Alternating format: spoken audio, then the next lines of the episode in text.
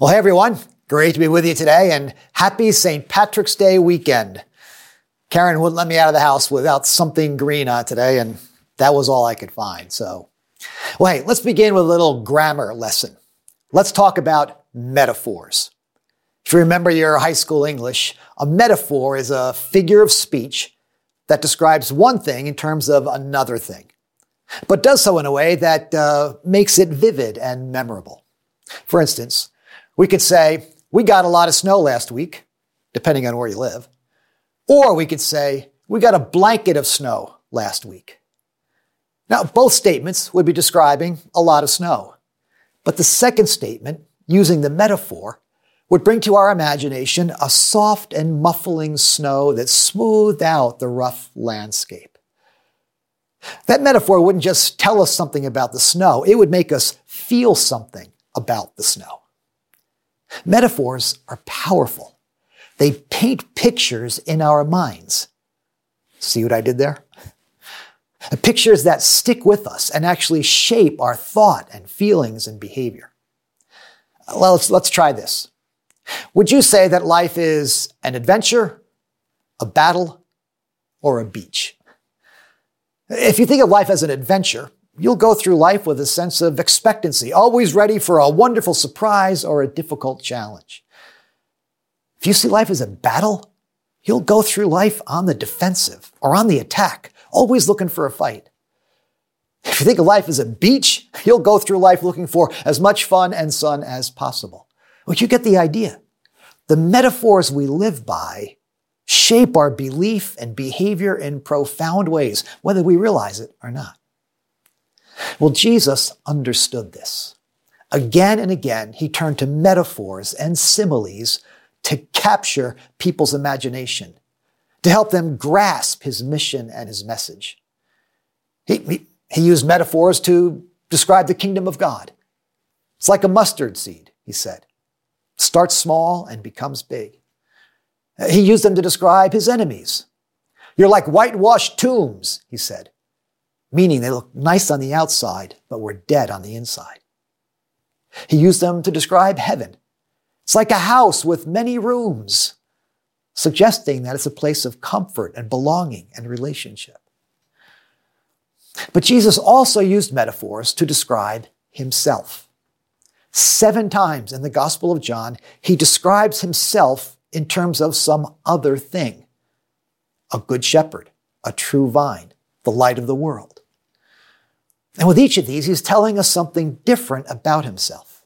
He's inviting us to use our imaginations, to turn these images over in our minds to discover who he is and why he came and what his life was about. And those images, when we grasp them and embrace them, have the power to shape our lives and faith in profound and practical ways. If Jesus is the Good Shepherd, and we can trust him with our whole lives and even the life to come. If Jesus is the true vine, then our lives will bear good fruit if we remain in him. If Jesus is the light of the world, then our world is brighter when he's in it. These are metaphors we can live by. Well, today we're going to consider a fourth metaphor, another word picture that helps us understand Jesus and ourselves.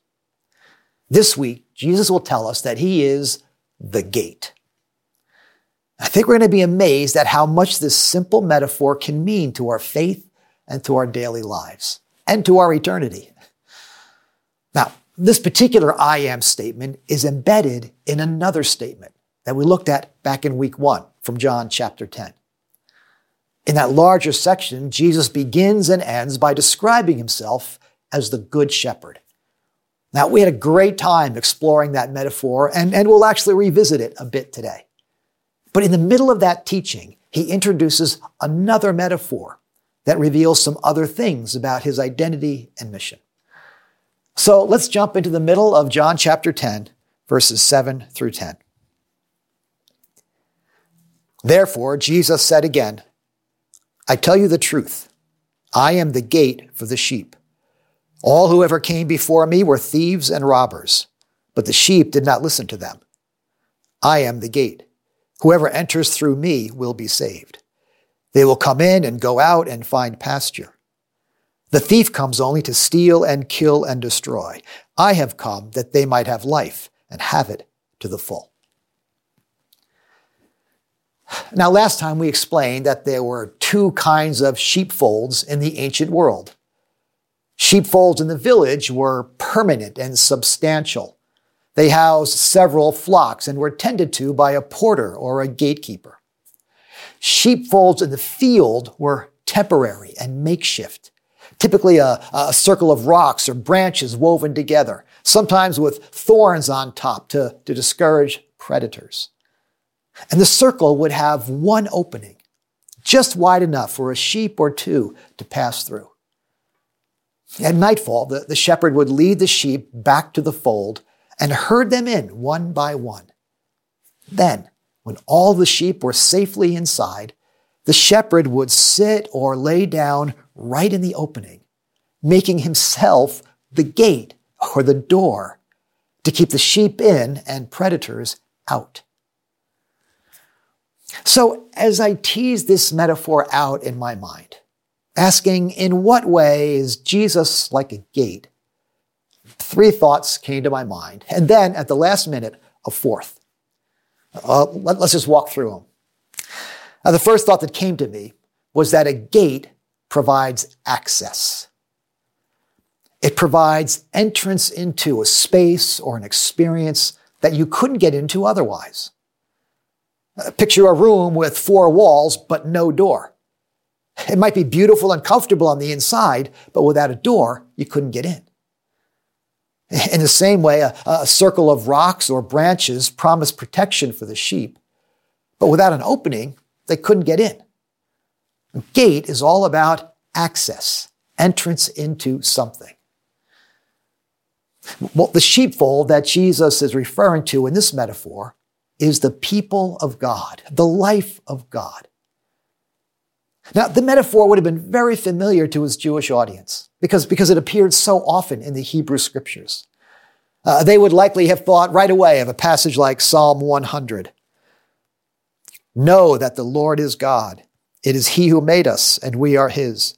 We are His people, the sheep of His pasture. So it's about access and entrance and belonging. If you live in a gated community, well, when you drive up to the gatehouse, all you have to do is look up at the attendant because he knows you. He waves you in with a smile because you belong there, you have access. A little further down in the chapter, Jesus says, I know my sheep, and my sheep know me. So he slips back into that shepherd metaphor again, but, but the idea is the same access, entrance, belonging. And the access is based on relationship the relationship between the sheep and the shepherd, who's made himself a gate by lying down across that opening. I am the gate, he says. Whoever enters through me will be saved. In the original language, it's even more emphatic with the through me coming first in the sentence. Sounds almost Yoda like. Through me, if anyone enters, they will be saved. Don't miss what Jesus is saying in this metaphor. He's not just the gatekeeper. He's the gate itself, the door, the way in. And notice the whoever. Whoever enters through me will be saved. Everyone and anyone can enter into this sheepfold as long as they enter through him, through the gate. Now, Jesus is saying something very important here, something that sets him apart from every other religious leader, something that sets Christianity apart from most every other religion. Most religions have a founder Moses, Muhammad, the Buddha, Confucius. But in those religions, salvation, entrance into whatever that religion promises, isn't based on a relationship with the founder. It's based on adherence to a creed or conforming to a code of conduct or participating in a set of rituals or achieving a certain level of knowledge or enlightenment. Access to the life of the community is based on knowledge or merit or behavior. But that's not how it works with Jesus' sheepfold. Relationship is the way in. Knowing Jesus, belonging to Jesus, believing in Jesus, that's the way in. As long as you know Him and are known by Him, it doesn't really matter what else you know or have achieved or what you don't know or haven't achieved. He waves you in because He knows you. And Jesus will say a, a, similar thing a little bit later on in the gospel when he says, I am the way and the truth and the life. No one comes to the Father except through me. Now, we'll talk about that I am statement in a couple of weeks, but, but for now, notice that he doesn't say, This is the way, like a certain Mandalorian, for instance, uh, demanding adherence to some code. He says, I am the way, I am the gate, I am the door. It was a remarkable thing to say at the time, but it's just as remarkable today. It's very common today to hear people say, I don't believe in organized religion. Well, guess what? Neither did Jesus. He didn't call people to religious knowledge or ritual or behaviors. He didn't even call them to spirituality. He called them to himself. He is the way into the sheepfold, into the life of God. Uh, if you haven't seen the Jesus Revolution movie yet, it's, it's still going strong in theaters, shattering everyone's expectations, getting a 99% favorability rating on Rotten Tomatoes. It tells the story of the Jesus People movement back in the early 70s. One of the most formative religious awakenings in our country's history. And what strikes me about the movement is that it really was a Jesus revolution. It wasn't about church or religion. In fact, most church people wanted nothing to do with it. It was simply a movement of young people fascinated with Jesus and, and transformed by what they described as personal encounters with Him. So, before we go any further, it's worth pausing to ask if you know Jesus. Have you had a personal encounter with Him? Do you believe in Him? Maybe you've been a church person your whole life, but you can't really say that you have a relationship with Christ.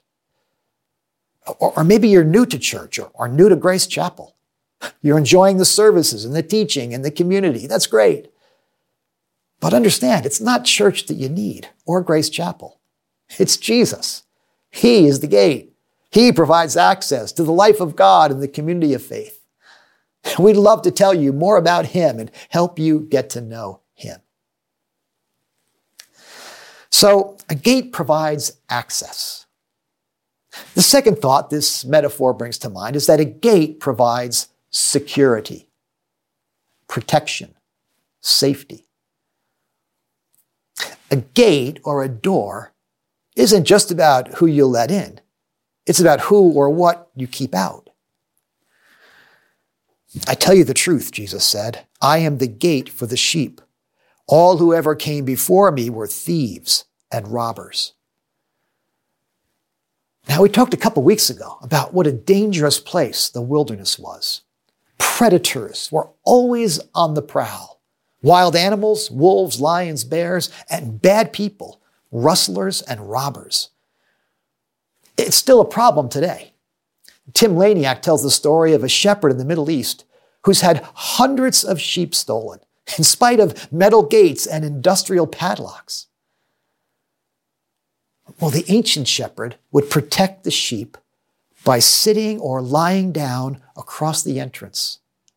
He was ready to fight anyone and anything that threatened the flock, basically saying to a would be predator, over my dead body, the sheep knew they were safe when the shepherd was there, when the gate was in place. So, so who are these thieves and robbers Jesus is talking about? The, these ones who came before him? Well, most likely he's talking about hypocritical religious leaders who were more interested in their own status and comfort than the safety and well being of the sheep.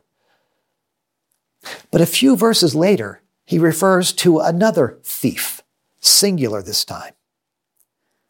The thief comes only to steal and kill and destroy. Well, who's he talking about here? Most likely, Satan, the enemy of our souls, a malign, evil presence that haunts humanity and lures us away from the shepherd's fold and into dark and destructive and lonely places. Well, Jesus isn't going to stand by and let that happen. He's not a passive gate, he's a living gate who will do whatever it takes to secure the safety of the flock. In the next verse, he says, I am the good shepherd. The good shepherd lays down his life for the sheep.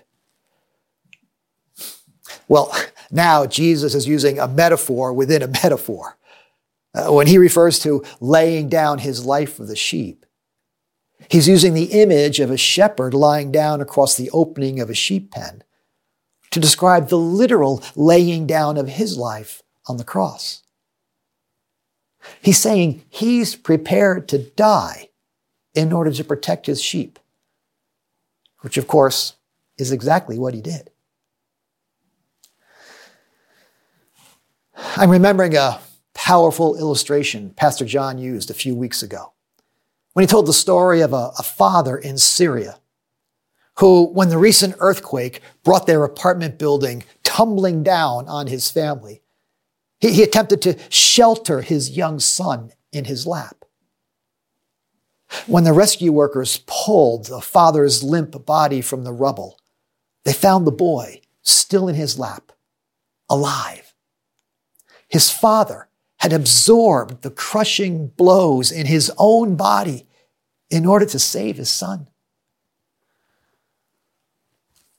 In a similar way, when the enemy of our souls made a frontal assault on humanity, bringing down whatever evil was at his disposal violence, injustice, falsehood, hypocrisy, envy, greed, hate Jesus sheltered us with his outstretched arms, absorbed those deadly blows in his own body. He suffered the spiritual crushing weight of sin and death, even separation from his heavenly Father, so we wouldn't have to. Over my dead body, he said to the thief, and he meant it. The thing is, his body didn't stay dead.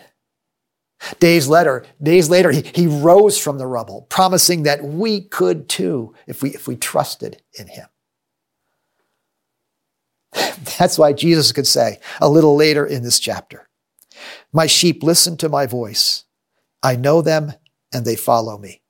I give them eternal life. They shall never perish. No one will snatch them from my hand. No one will snatch them from his hand. Once you have entered into that sheepfold through faith in Jesus, the gate, you are in. Your place is secure. Nothing and no one can separate you from him. Now, as we talked about a couple weeks ago, it, it, doesn't mean that bad things won't happen to us, that, that physical or spiritual enemies won't come against us. They will. It's still a wilderness out there. We can get hurt, and physical death will catch up with all of us. But even that dark valley can't separate us from his presence and protection in this life and the life to come. I remember visiting with someone who was nearing the end of their earthly life, a wonderful Jesus follower. We got talking about heaven and, and wondering what it would be like. And at one point he said, I hope I get there, as if he was uncertain. What do you mean, you hope? I asked. Uh, you know, he said, I hope I qualify. Well, I leaned over and took hold of his hand and said, you know that qualifying has nothing to do with it. You're his child now and forever, and that's all there is to it. well, he smiled a faint smile, A sheepish smile, we might say, as if to say, I know, Pastor, I know. And the same is true for you if you have come to know and trust Jesus. If you have entered through the gate, your place is secure. You will always belong there. Nothing and no one can snatch you from the shepherd's hand. Now, whenever we talk about Jesus as the gate or the way, it inevitably raises questions. It can sound narrow and, and restrictive, as if entrance is limited to a certain kind of sheep and a small number of sheep. It's a common critique of Christianity that it's too narrow, it's too exclusive. But, but notice a couple of things here in John 10. Notice, first of all, that the gate isn't designed to keep sheep out, it's designed to keep enemies out those who want to hurt or destroy the sheep. The gate is open to as many sheep as want to come in. Remember what Jesus said, said, whoever enters through me will be saved. He's willing to grant access to anyone who asks. And then notice later on in the conversation, he says, I have other sheep that are not of this sheep pen. I must bring them also. They too will listen to my voice, and there shall be one flock and one shepherd. So, who are these other sheep he's talking about? Well, most likely he's referring to Gentiles, people his Jewish listeners would have considered outside of God's love and purposes. They couldn't imagine such people being members of God's flock, apart from the Jewish way of coming to God. But Jesus is telling them and us that his love and purposes are wider than we might realize. and, and that we shouldn't be surprised someday to find some unexpected sheep in the fold. Because anyone and everyone who enters through Jesus will be saved. Yeah, but what about people who haven't heard of Jesus? You might ask who haven't had a chance to know him or call on him? Are they denied access simply because they haven't heard? Well, that's, a complicated question that we don't have time to fully address, but, but a quick thought or two, since it kind of comes up here in this text. I mean, on the one hand, Jesus is very clear that he is the one who provides access to the life of God, to the kingdom. And he's also clear that his death on the cross bearing the weight of the world's evil, secures that entrance. No one comes to the Father except through me, he says. But is it possible, some have wondered, for a person to be saved through Jesus and his work on the cross, even if they've never heard of Jesus and his work on the cross? Uh, the great Christian apologist C.S. Lewis ponders that possibility. He writes in his book, Mere Christianity. Here's another thing which used to puzzle me. Is it not frightfully unfair that this new life should be confined to people who have heard of Christ and been able to believe in him? But the truth is, God has not told us what his arrangements are about the other people. We do know that no man can be saved except through Christ. We do not know that only those who know him can be saved through him. In other words, could a person who's never heard of Jesus look to the heavens, to God as they know him, in faith and repentance, and receive the forgiveness and belonging that Jesus secured on the cross? Isn't that how Old Testament saints did it? Abraham, Moses, Rahab, Ruth. Abraham never heard of Jesus. But, but, but he looked to God in humble faith. And God considered him righteous, the scripture tells us, and called him his friend. So it's an interesting possibility. And by the way, when we get to the book of Revelation at the very end of the Bible, a book written by this same author, John, we're told that there's a great multitude of people in heaven, greater than any person can count, from every tribe and nation and people and language.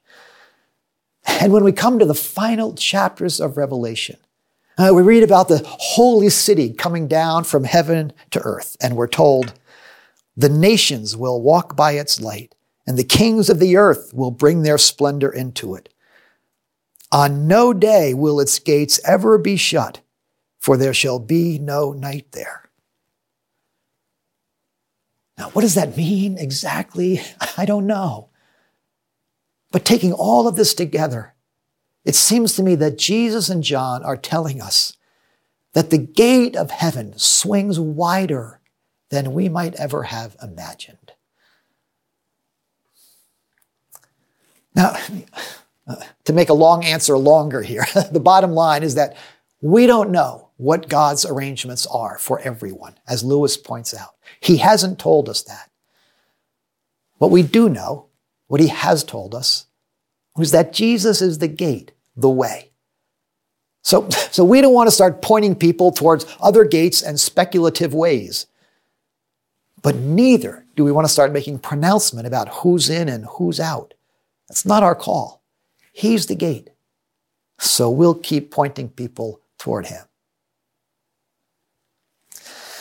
So, back to our metaphor.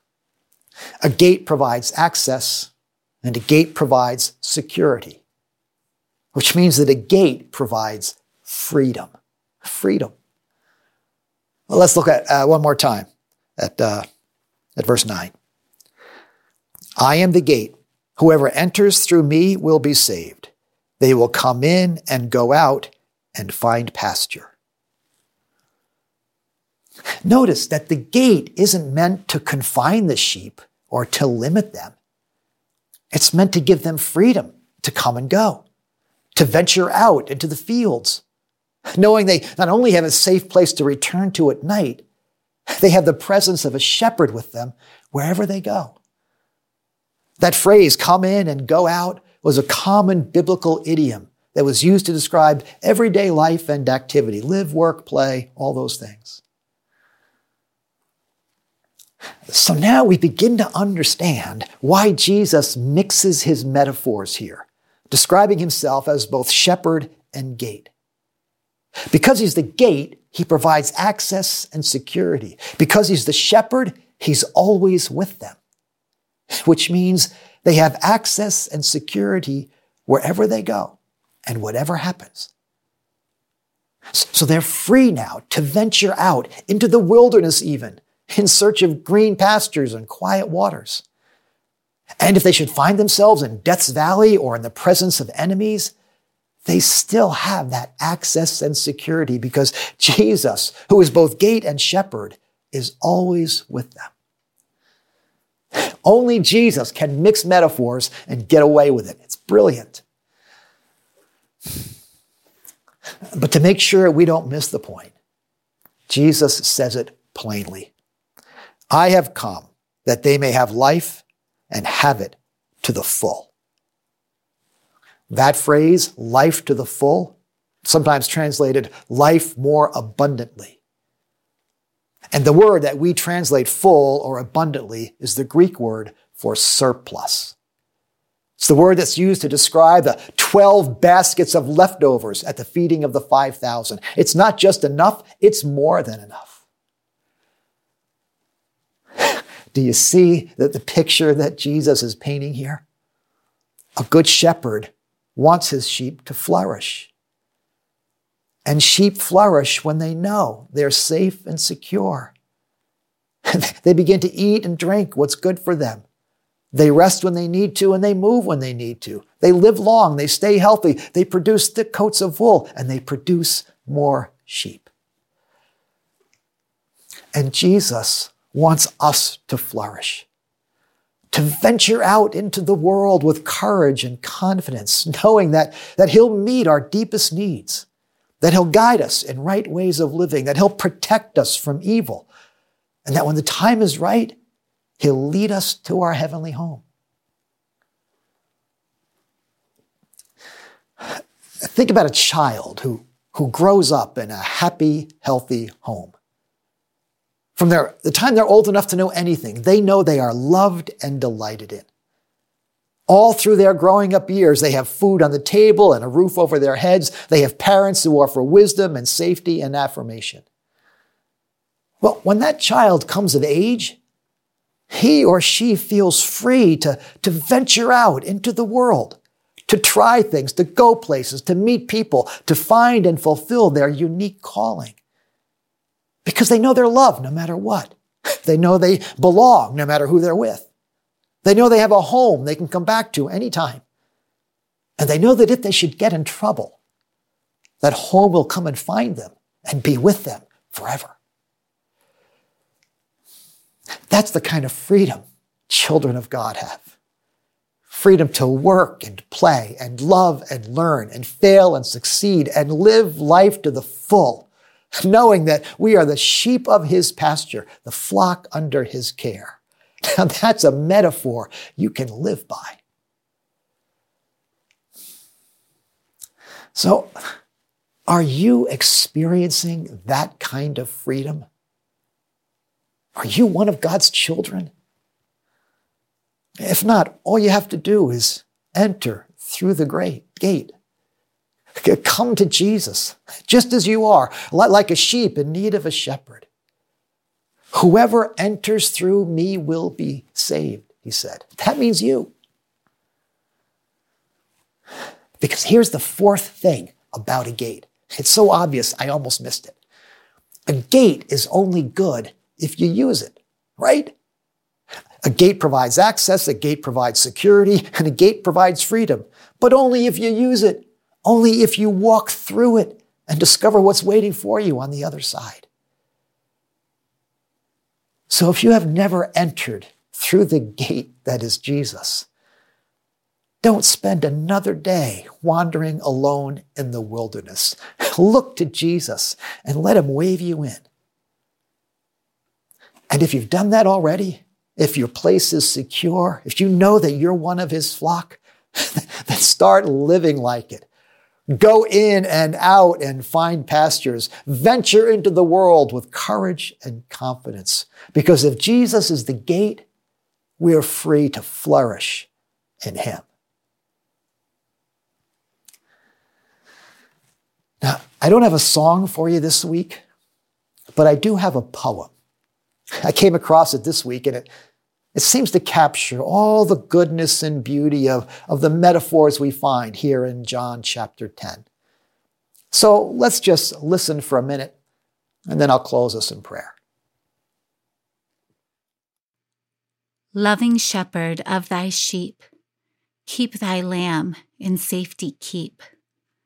Nothing can thy power withstand none can pluck me from thy hand. I will bless thee every day, gladly all thy will obey, like thy blessed ones above, happy in thy perfect love. Loving shepherd ever near, teach thy lamb thy voice to hear. Suffer not my steps to stray from the straight and narrow way. Where thou leadest, I would go, walking in thy steps below, till before my Father's throne I shall know as I am known.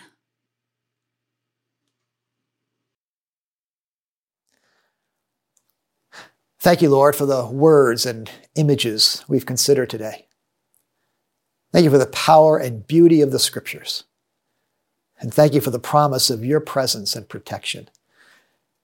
Lord, if there are any lost sheep listening today, I pray they might look to you today and enter into life as it was meant to be lived. And I pray that all of us might go out from this time and this place to, to live life to the full, knowing that we have a good shepherd. In his name we pray. Amen.